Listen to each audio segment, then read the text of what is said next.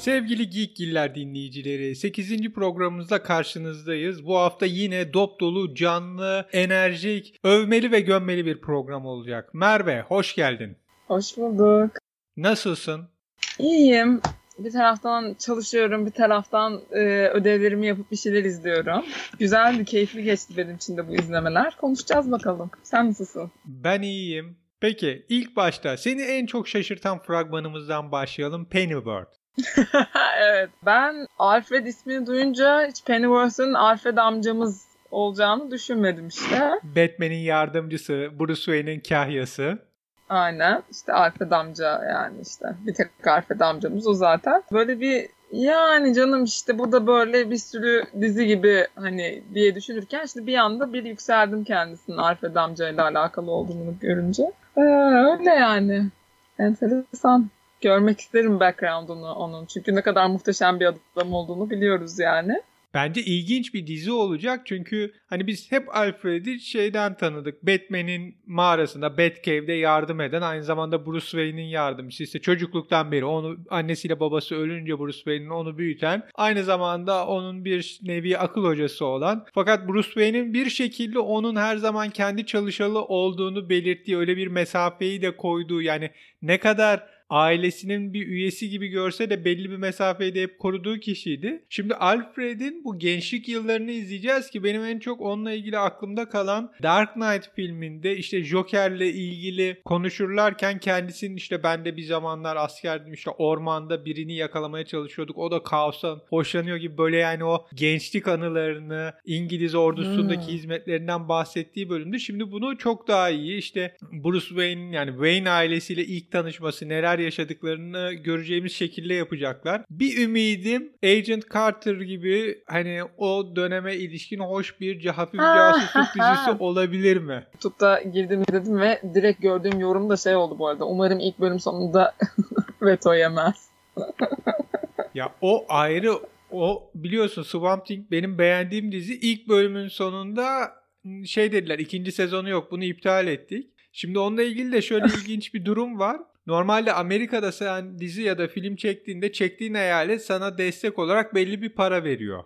Şimdi bununla ilgili dendi ki South Carolina'da çekildi fakat istenilen parayı hani yapılan anlaşmada bir sorun çıktı. İstenilen para alın, alınmayınca dizi çok pahalı geldi. Hemen iptal ettiler. South Carolina diyor ki hayır biz Swamp Thing için istenen parayı verdik. Bunun iptalinin arkasında başka bir sebep var. Şu an kimse çözemiyor Swamp Thing gerçekten neden iptal oldu? Hakikaten iptal oldu ve ikinci sezon gelmeyecek mi? bir de farklı bir durum var. Ben bunu araştırırken şunu gördüm. Mesela CV'nin dizileri var işte Flash, Arrow, işte şimdi Batwoman geliyor, Supergirl var.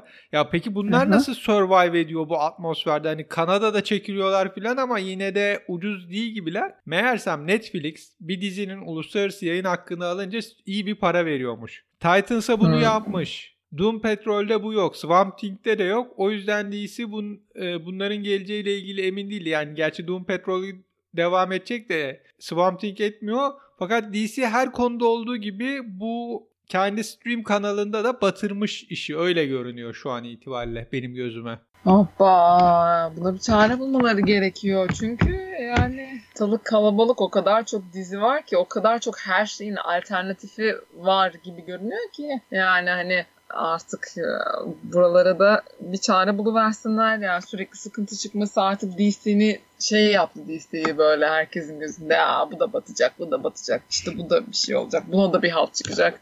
Herkes öyle düşünüyor yani hani. Baktığımız zaman YouTube komentleri bile. Ya bununla ilgili açıklama da şu. Warner Bros. DC'yi satın aldığı için yakında DC'nin kendi stream kanalını iptal edip Warner Bros. stream kanalını başlatacak. Orada DC'nin filmlerinde kendi bütün eski Warner Bros'ları da koyacak. Hani o yüzden DC'nin şu an çok palazlanmasını istemiyor gibi bir iddia var ama ne kadar doğru hiçbir fikrim yok. Geçiyoruz diğer fragmanımıza. Amazon'un yeni dizisi The Boys.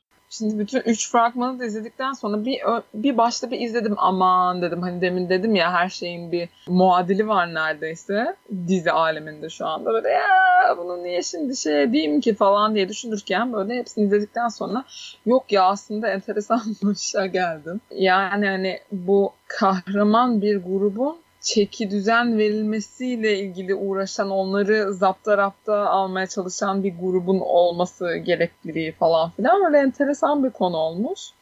Hoşuma gitti yani de, değişik bir bakış açısı. Birazcık da şapşal yapmışlar genel olarak diziye. Yani hani böyle kendimizi aşırı ciddiye almıyoruz. Bakın eğleniyoruz biz burada modu da bir dizi olacak galiba. O açıdan da hoş yani eğlencelik bir şey olacak gibi. Ya bir kere bunun arkasında Seth Rogen Evan Goldberg var yani Kanada mizahı şu an Amerika'yı yöneten mizah Kanada mizahı ve yapımcıları bu ikisi. Onun dışında bu üçüncü fragmanla birlikte şunu anladık. Süper kahramanların Collateral Damage ikinci kaza yani evet. çok önemsenmeyen diye öldürdüğü siviller var ki orada görüyoruz işte çocuk sevgisinin elinde tutarken Flash'ın parodisi olan koşucu kızın içinden geçip öldürüyor. Durabilirim durabilirim deyip devam ediyor ve ondan sonra pardon pardon diyor. inanılmaz da o sahne onu ben de böyle kaldım. O kadar güzel anlatmışlar ki orada collateral damage olayını dediğin gibi. Ardından da şeyi görüyoruz yani işte evet bu süper kahramanlar yüzünden siviller ölüyor bunları bir şekilde durdurmalıyız diyen bir grup var. Ve onların macerasını izleyeceğiz ki hani süper kahraman sen ne kadar iyi olduğunu süper olduğunu düşünsen de o kadar süper değiller ve hani şey bir DC'nin süper kahramanlarının farklı bir şeyi bizim iki program önce seninle konuştuğumuz benim fikrimin farklı bir versiyonu. Diğer yandan bana hafif bir Watchmen'i andıran tarafı da geldi. İşte bebeğin gözünde Hı-hı. ışın çıkması Incredibles atfı gibi geldi hafif. Ama eğlenceli bir dizi olacağı benziyor. Gelecek ay Amazon'da gösterime girecek The Boys. Bir de tabii ki işte her şeyden gayrı e, benim Eomer'imin oynuyor olması dizide böyle bir tık bir şey yapıyor bana. E, motivasyon yaratıyor.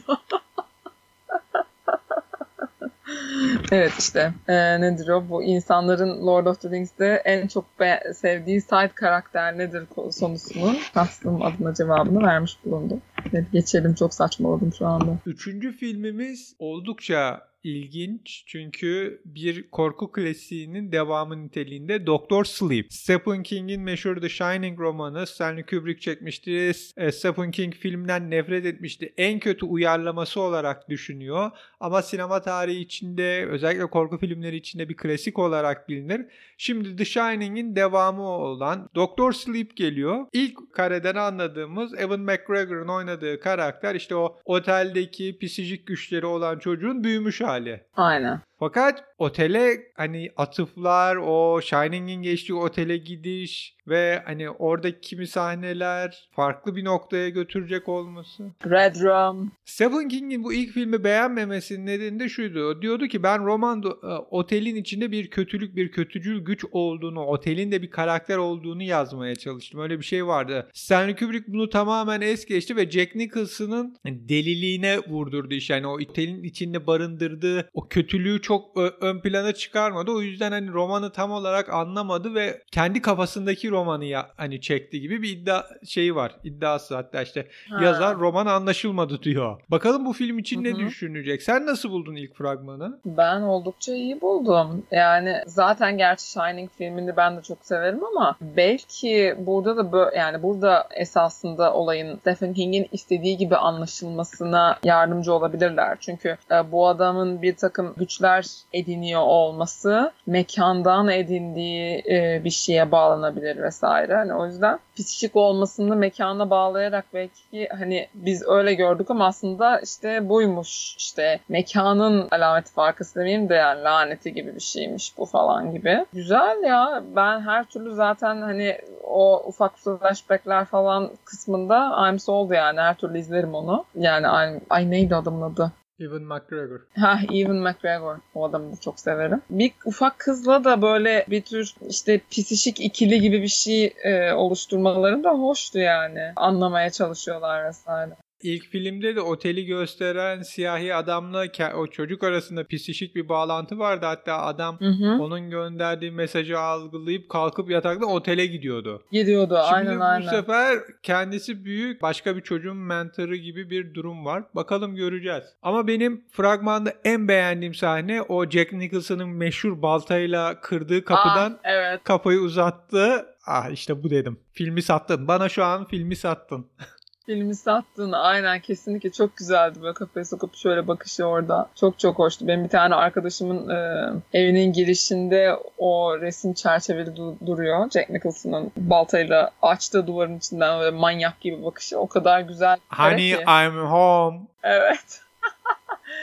çok güzel gerçekten. O yüzden evet yani sattılar filmi bize. Peki. Şimdi Shining dedik. O zaman dizi bölümüne Twilight Zone'a geçelim. Çünkü Twilight Zone'un ilk bölümü Comedian bana biraz Shining vari de geldi. Özellikle o sonundaki duvarda insanların hani seyircilerin oturduğu şey resimle birlikte daha bir Shining'i anımsattı. Hani alttan bir oraya bir selam çakması gibi. Ha, Bak ben hiç öyle düşünmemiştim. İlginç geldi. Çünkü o şeyi de kulübü de şey olarak otelmiş gibi düşündüm. Çünkü kulübün de bir gücü var. Çünkü oradaki kulüpteki komedyenlerin başına bir şeyler geldiğini anlıyoruz. Hani hafif bir Shining esprisi varmış gibi. Şimdi yeni bir dizi değil. Birkaç ay önce gösterime girdi. Ama biz yeni ele alacağız. Twilight Zone'un 2019'daki sezonu yeniden yapılan Jordan Peele'nin yapımcılığı ve sunuculuğundaki. Şimdi ben ilk bölümden başlayayım. Ben ilk bölümü beğendim. En sevdiğim bölüm değil ama ilk bölüm gerçekten iyiydi. Bir Twilight Zone hani hiç bilmeyen, bugüne kadar hiç izlemeyen birine de güzel hani bir giriş olabilecek bir dizi. Ayrıca hani böyle farklı bir kafanın işlediği, Black Mirror tarzı ama Black Mirror olmadığını da gösteren bir bölümdü. Kumail Nan Nanjiani o zaten hani son dönemde yıldızı parlayan Hollywood'daki Hint kökenli aktörlerden biri The Big Sick'te muhteşemdi. Burada da gerçekten çok iyi bir oyunculuk çıkarmış. Ben ilk bölümü beğendim. Ben de beğendim. Aslında birazcık şey gibi böyle tanıdık da olduğumuz hikayeleri içeriyor sezon. Ama e, bazı yerlerde güzel e, süslemeyi ya da güzel böyle altını doldurmayı başarmışlar. Bazı yerlerde öyle olmadığı da oluyor daha zayıf episodlar için.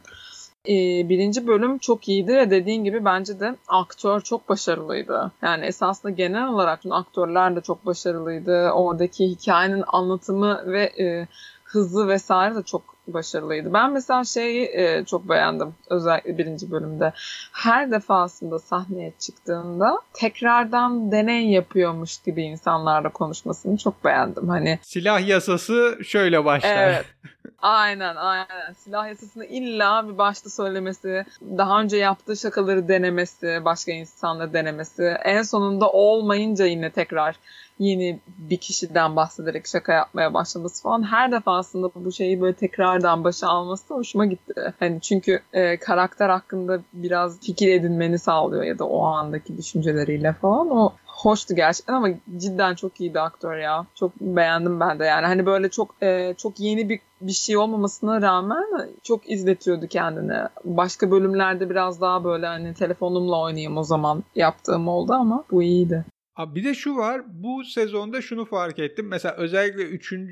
bölüm replay'de Black Lives Matter'sa inanılmaz bir vurgu var. Çok. Fakat genel olarak Silah baktığım da. hani silah, Black Lives Matters hani çok şey var fakat 3. bölümde en çok gözümüze sokulan liberal bir tarafımız var. Trump döneminde biz karşı tarafındayız Trump'ın. Hani siyahların da hayatı önemlidir. Silaha karşıyız. Eşitlikten Hı hı. yanayız. İşte mesela Not to All Men 7. bölümdü. Orada işte erkek şiddetine karşıyız kadınlara yönelik. Hı hı. Çok güzel alttan alttan mesajlar veriyorlar Çok ki. mesajlı evet.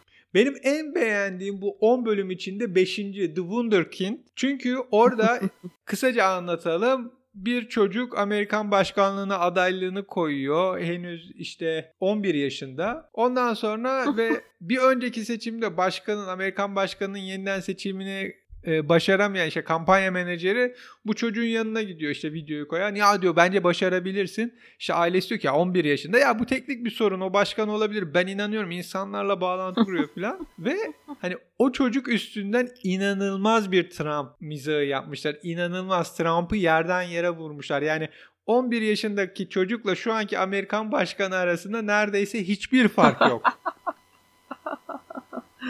Ya bu mesaj verme olayı aslında yani hoş da bir taraftan. Ben mesela şeyi eleştireceğim sadece. Mesaj vermeleri oldukça hoş da hem işte siyasal hem sosyal mesajlar vermeleri. Ben replay'de mesela e, canım sıkıldı. Tabii ki hani Black Lives Matter vesaire hani ama onun haricinde hani o kadar e, şey verildi ki hmm, nasıl söyleyeyim sebebini bilmediğimiz bir koşuşturmaca gibi mesela verildi replay bölümü. Dolayısıyla tamam hani böyle şeyler oluyor korkutucu ama gerçek. Ama bir taraftan da hani hiç olayın bir başka tarafını ya hiç olayın inside'ını e, insight olarak hani olaydan bir şey bir şey almadığımız için en sonunda şey hissine kapıldım ben. Sanki bir dizi episodu değil de bir video izliyormuşum gibi. Ama esasında bir video izliyorsun orada. Video kameradan çekilen bir video gibi. Ya evet, kadın sürekli evet. video kameradan Aynen. çekiyor.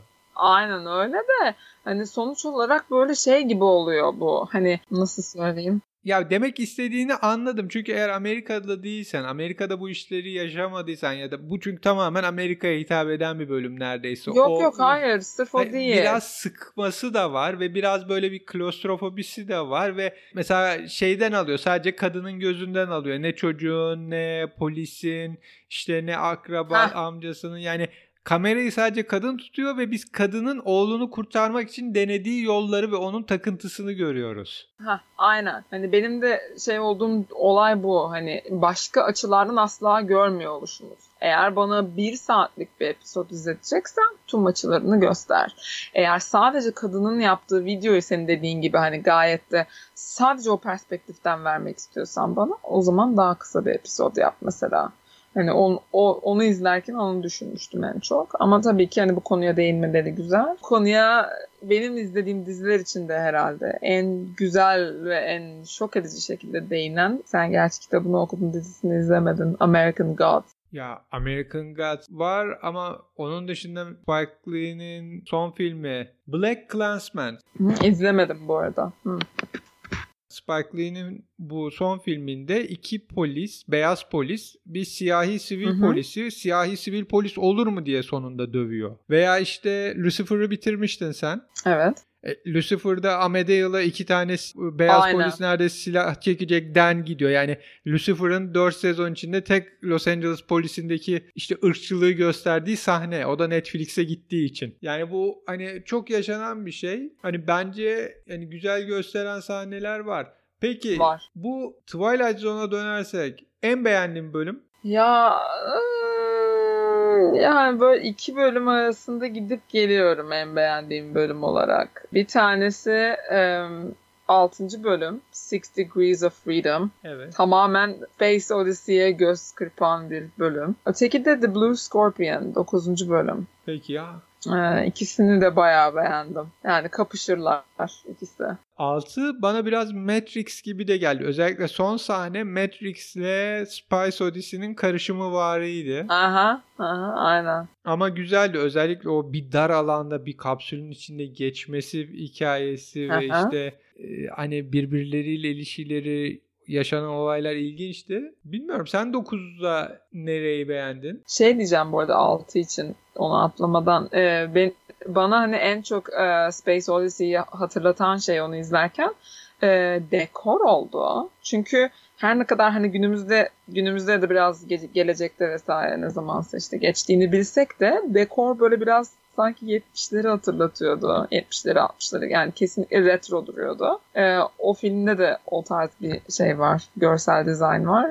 Ona benzettim. Bir de Tina olması. işte bir artificial intelligence'da konuşuyor olmaları vesaire. Onları benzetmiştim. E, bu George Hı. Martin'in e, science fiction kanalı için yapılan bir dizi vardı. Night Flyers. Night Flyers'taki gemi de inanılmaz 2001 Öyle mi? Dekoru gibidir. Orada kaptanın böyle yürüyüş falan yani geminin büyüklüğü. O son dönemde 2001'e hani özellikle set dekoru açısından bayağı göz kırpmalar var. Çok hoş ya. Şey işte dedim ya demin sana mesajda atmıştım. Twilight Zone ustaları saygı kuşağı olmuş yani birazcık o bölüm. Hoş olmuş yani. insanı e, şey yapıyor böyle bir gönlünü hoş ediyor sevdiği filmleri şey yapınca tekrardan şöyle bir gösterince. Atıfları görünce. Geldim The Blue Scorpion'a. Bak o da mesela e, şeyini baş aktörünü çok beğendiğim bir bölümdü. O da e, yani aslında çok ufak bir mesaj veriyor. Fakat bunu e, oldukça çarpıcı bir şekilde yapıyor. E, bu insanların ufak şeylere ya da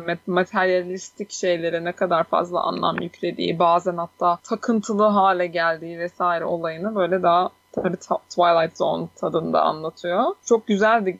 Gerçekten ya aslında en çok e, sevmemin, sevmemin sebebi bu bölümü e, gerçekten merak ettirdi. Cevabı öğrenene ve ne olduğunu tam olarak anlayana kadar gerçekten merak ettim o şeylerin isimlerinden e, kurşunların üzerinde belirli isimlerin olduğunu, işte neden belirli olaylardan sonra o isimlerin silindiğini e, öğrenmek istedim ya da işte neden özel bir yer, bir yerde tutulduğu, saklandığı vesaire bunların tek tek böyle sonra cevaplarını alıyoruz ama şeyi çok güzel tutturmuşlar. Hem işte karakterin buhranı hem e, bu soruların tek tek ortaya çıkması, onların cevaplanması ee, yani böyle işte gereksiz bir bekleyiş, gereksiz bir uzatma vesaire. Mesela işte onları reply'da hissetmiştim ya 3. bölümde. Bu da onun tam tersi. Çok güzel akıyor bütün bu merak ve buhran hali. Ee, bir de aktörü çok beğendim. O yüzden işte 6. bölümle bu kapışır diyorum ben.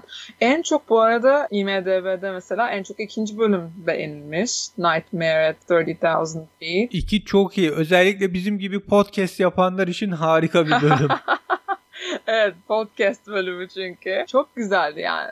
Hani her ne kadar filme, e, filme diyorum diziye ilk baktığında, bölüme ilk baktığında direkt evet bunun sonu şuna bağlanacak desen de e, keyifle izliyorsun aslında. Çok güzeldi ya. En sonunda adamın olayı çözdükten sonra böyle kaldığı bir tane sahne vardı böyle e, şeyden kabinden şeyin kameranın uzaklaşırken onu böyle aa böyleymiş dediği sahne o sahne çok hoştu. Yani işte şaşırtıcılık açısından bence en yüksek puanı alacak bölüm olmasa da çok şık bir bölümdü gerçekten. Sonra oradaki işte uçuşun uçağın numarası 10-15'ti. Hani bir 1015 10-15 diye söylüyorlar 10-15'ti. Sonra Blue Scorpion'daki e, silahın seri numarası da 10-15'ti mesela. Yani ona bakarsan komedyendeki işte Samir ikinci bölümde işte Nightmare at 30,000 Feet'te bir derginin kapağındaydı resmi. Hmm. Yani böyle atıflar var. Bu arada ikinci bölüm normalde eski bir Twilight Zone episoduna 123. bölüme atıf. İşte Nightmare at 2000 Feet ama hani farklı bir açıdan. Bir de hı hı. bana şeyi anımsattı. Ee, Oscar Wilde'ın bir hikayesini Lord Alfred'in suçu yanılmıyorsam bir işte falcı adama diyor ki e sen bir cinayet işleyeceksin. Ve adam o kadar sakıntılı bir cinayet işleyeceğim şeyine geliyor ki en sonunda kendisine bunu söyleyen kişiyi öldürüyor. O falcıyı. Hani sen birine geleceğiyle ilgili bir bilgi verdiğinde hani bunu nasıl verdiğinle de alakalı geleceği hakikaten yönlendirebiliyorsun. Kendini gerçekleştiren kehanet. Aynen. Ben beğendim. Aynen. İkinci bölüm de bayağı iyiydi. Bu arada bildiğim kadarıyla sen Twilight Zone'un eski bölümlerini çok şey takip eden biri değilsin. Yok aynen değildim değildim. En bilinen bölümlerinden biri 3. sezonunda bu 1959-64 arasındaki Twilight sezonun To Serve Man. Yani bir grup uzaylı geliyor. Bunun şeyi çünkü çok meşhurdur. Sonu böyle phrase olmuş bir yapı. İşte bir grup uzaylı geliyor. Bunlarla iyi ilişki kuruluyor. Bunlar işte To Serve üzere bir kitap veriyorlar. To Serve hani kimse anlamıyor kitapta ne var. Ben bunlar insanlığın iyiliği için gelmiş gibi düşünürlerken son sahnede işte bir grup uzay gemisine binecek. Oradan bir kadın diyor ki hayır o yemek kitabı insanları yemek için kullanacaklar. Hani terbiyesiz ya meşhurdur o bir yemek kitabı. Bilmek üzeresin uzay gemisine ve yemek olduğunu öğreniyorsun kendinin. Ama çok etkili bir bölümdür. Hani internetten bulursan mutlaka 24 dakika olması lazım. 24-25 bölümde. Ya çünkü eski Twilight Zone'lar da yani o 1959'dan itibaren çıkan kafa muhteşemdir. Bugün Black Mirror'da veya işte X-Files'ta falan gördüğümüz evet. altyapı buradan gelir. Aynen aynen ben de onu diyecektim. Yani bugün işte izlerken e, şunu fark ettim işte yani hani bu ufak e, demin söyledin ya işte ilk bölümdeki komedinin ikinci bölümde bir derginin kapağında görüyoruz. İşte benim dediğim seri numarası işte uçağın numarasıyla aynı falan. Daha sonra son bölümde fark ettim kızın görüntü gördüğü işte kızı görüntülerin gösterildiği monitörlerin markası 6. bölümdeki Space Mission'a çıkan grubun şey mission'ın adı Whipple e, markasının adı falan böyle şeyler yapmışlar ya. Bunu böyle tatlış tatlış yapmışlar ama mesela hani bunu esasında Black Mirror'dan biliyorum mesela ben. Onlar biraz daha şık bir şekilde yapıyorlar bunu. Ama hani kendi kendime dedim ki bak bunu izlerken Black Mirror'ın çok iyi bölümleri aklıma geldi tekrar ve dedim ki ah keşke öyle bir şey olsaydı. Te- keşke yine o kadar iyi olsa. Ya da yine de yine mi izlesem vesaire. Sonra da işte diyorsun ki ama çıkış noktası esasında bu dizi yani bu tarz türün e, gelişmesini, türemesini sağlayan dizi de bu dizi. E, ben düşünüyorum ki ikinci sezonunda daha kendi yeni çizgilerini yakalayacaklar bence. Orijinalinden çok fazla kopmadan daha up, yani updated olmuş e, halinin de kendine ait bir çizgisi oturmuş olacak. Herhalde öyle olacak. Güzel olur yani öyle de. İzleyip göreceğiz. Sağ olsunlar ki böyle bir tür yaratmışlar. Biz de keyifli izliyoruz başka dizileri de. Teşekkür ediyoruz. Gelelim öveceğimiz filme. Uzun zamandır filmleri gö- gömüyorduk, beğenmiyorduk ama bu sefer keyif aldığımız bir film var. Men in Black International. Evet, hoş bir filmdi ya. Ben çok severim Men in Black'leri gerçekten. Eskiden de böyle yani tabii o zaman da ufam falan. O eğlenceli ve tamamen bakın işte ne kadar cool bir iş yapıyoruz görüntüsü çok hoşuma gidiyordu. Will Smith de çok güzel taşıyordu o filmi hakikaten. Aslında ben ilk fragmanını gördüğümde hani Will Smith'siz nasıl olacak ya falan olmuştum gayet de. Olmuş ama yani. Tabii ki aynı değil ama olmuş gayet de. Bu Thor Ragnarok'ta işte Chris Hemsworth'ta Tessa Thompson'ın kimyasının uyduğu görülüyordu. Bu filmde çok daha iyi bir şekilde hani ikisinin kimyası uyuyor ve komedide de hakikaten iyi gidiyorlar gibi. Aynen. Dediğin gibi ben Will Smith'ten daha çok şeyi düşündüm. Tommy Lee Jones olmayınca nasıl gidecek yani? Liam Neeson, Neeson'ı da severim ama Tommy Lee Jones kadar olamaz. Hani onun o durgun sert bakışlarını falan nasıl yapacaklar? Hani Emma Thompson da var ama konuyu farklı bir yerden yakaladıkları ve hikayeyi farklı bir şekilde götürdükleri için güzel olmuş. Bir de korkum vardı çünkü uzun süredir işte Men in Black'in yeni filmiyle 21st Street işte 21. caddeyi bir şekilde crossover yapacaklar. 21. caddenin yeni kadrosuyla işte Men in Black'i bir yerde birleştirecekler gibi uzun süredir söylentiler dolaşıyordu. Neyse ki öyle bir şey olmadı. Ve film hakikaten Men in Black tadında yani daha önceki iki Men in Black'e bakarsak aynı tatlı olduklarını görüyoruz. Hani bir yerden alıp yeni nesille devam ettiriyor ki ben tabloların bir noktasında işte o Will Smith ile Tommy Lee Jones'un ilk filmi atıf olan tabloyu da görünce çok hoşuma gitti. hani onları biz unutmadık. Onlar bizim tarihimizde var ama artık yeni bir ekip. Aha, aynen. Güzel olmuş. Bence de o tablolar e, güzeldi yani. Genel olarak hani ne denir ona şirket demeyeyim de organizasyon tarihçesine önem veriliyor.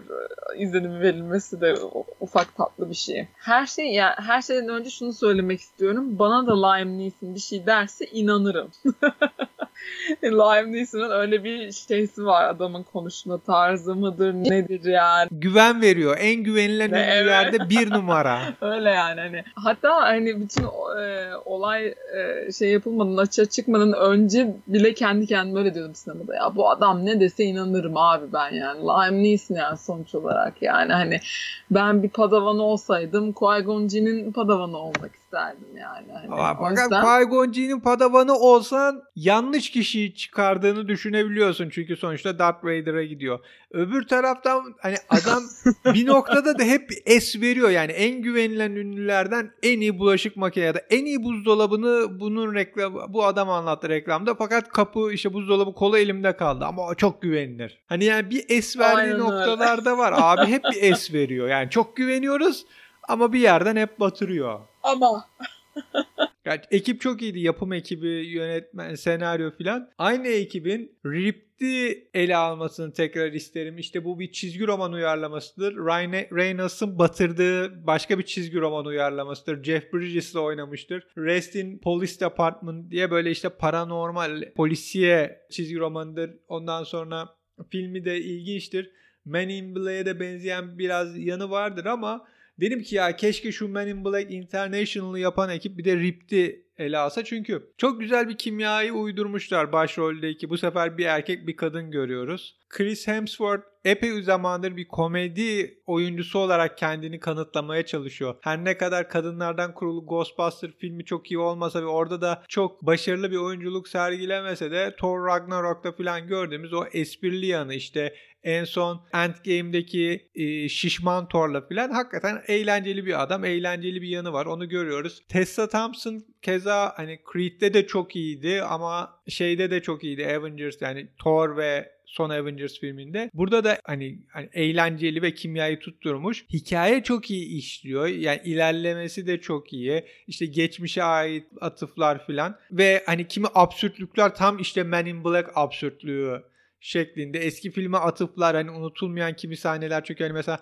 kızın sabah şeyini görüyorsun evindeki bir sahnede o Amerika'da hani hiç okunmayan trash denilen gazetelerdeki uzaylı haberlerini filan takip etmesini hani her Hı-hı. şekilde hem eski Men in Black'lere bir göz kırpmışlar hem yeni kadroyu oturtmuşlar hem Men in Black'in o bildiğimiz hikayelerinden bir benzerini hani X-Files'ta da öyleydi. Her hafta farklı bir bölümde ama yani bir şekilde birbiriyle de bağlantılı gibi görünen hani böyle birbirine de pas veren noktaları olurdu. Aha. Bu da öyle. Yeni bir hikaye eskilere pas veriyor ve verdiği mesajlar da çok hoş. Bir de evren o an nerede olmanı istersen oraya gidersin. Piyoncuğa bayıldım. Çok tatlıydı bence de öyle.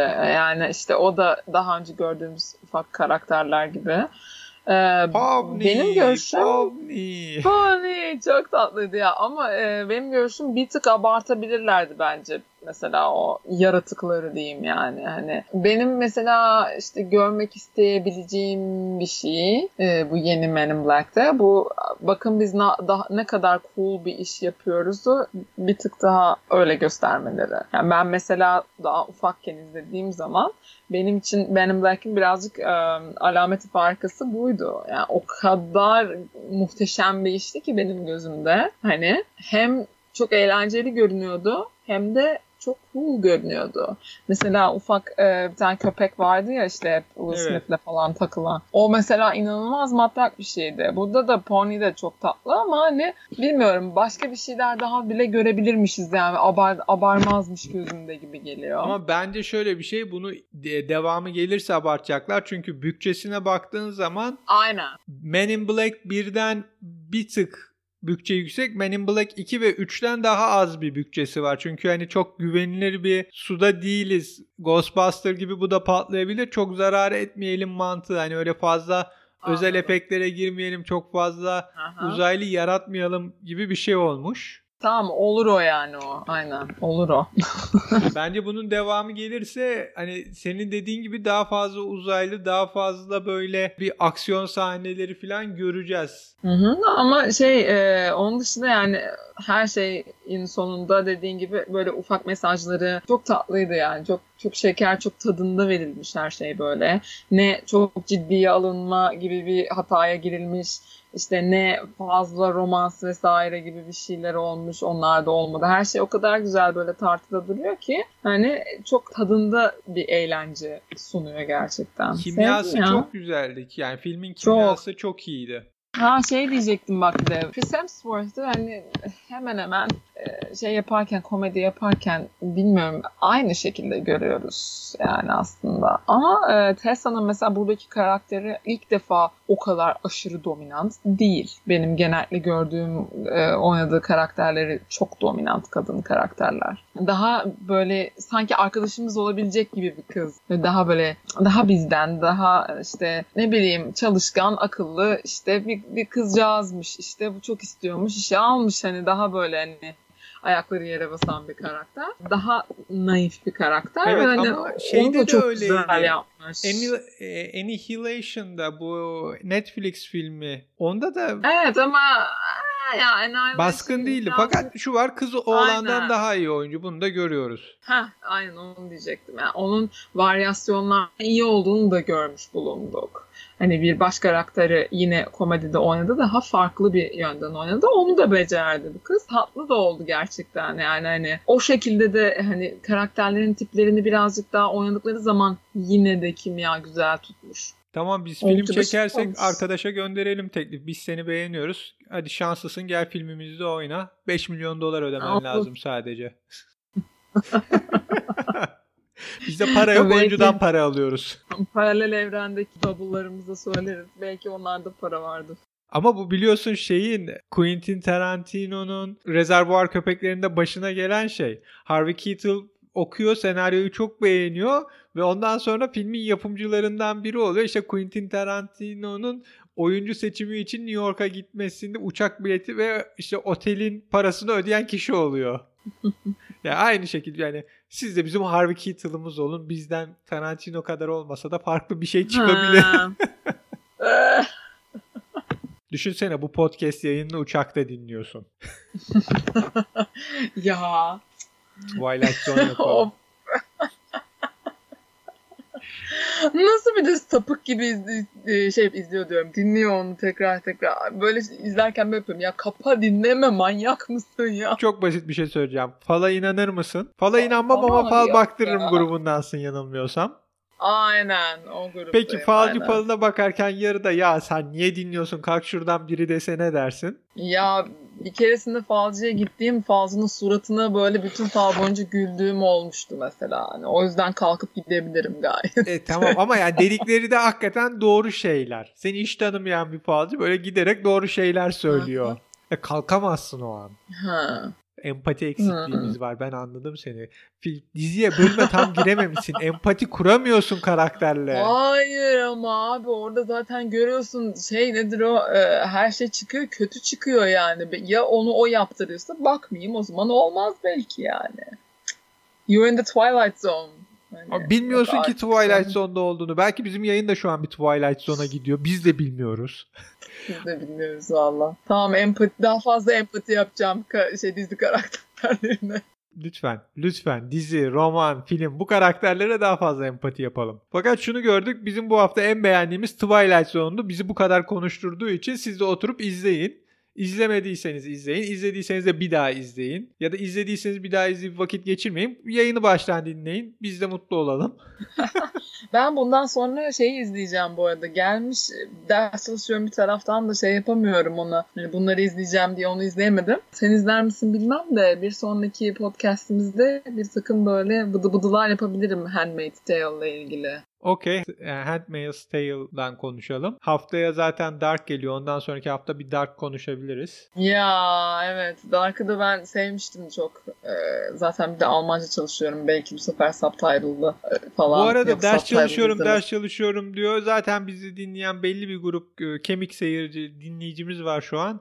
Daha önceki yayınlarda söylediğimiz gibi Merve doktor ve tıp eğitiminin daha üst aşamaları için Almanya'ya Almanya'ya gitmeye gitmeye çalışıyor.